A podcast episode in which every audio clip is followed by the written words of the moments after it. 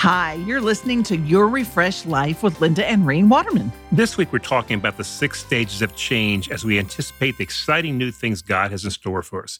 We've looked at the first and second stages, which were pre contemplation and contemplation. Yes, and according to Prochaska, director of Cancer Prevention Research Center in Rhode Island, Following more than 50 studies of thousands of individuals, the third stage in moving through change is preparation. Accepting that change is inevitable and beginning to prepare for the newest change begins to solidify. We start making actual plans and take action for change. This stage is when you set a date for an upcoming change and publicly announce it to others. So, whether it's a new diet, a different job or career, or an attitude about the way you're going to approach life in the future, you decide change is taking place, determine what's going to happen, and then tell others about it.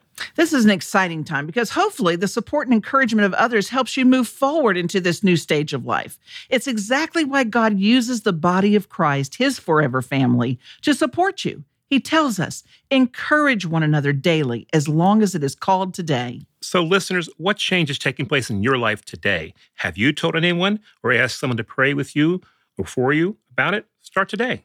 Learn more. Order my book, Dancing in the Storm Successfully Embracing Change, by going to www.yourrefreshedlife.com. And to hear a refreshing moment with us every morning, subscribe to Your Refreshed Life on Spotify, Pandora, iTunes, or Podbean. And remember, live refreshed. Share your refreshed life today.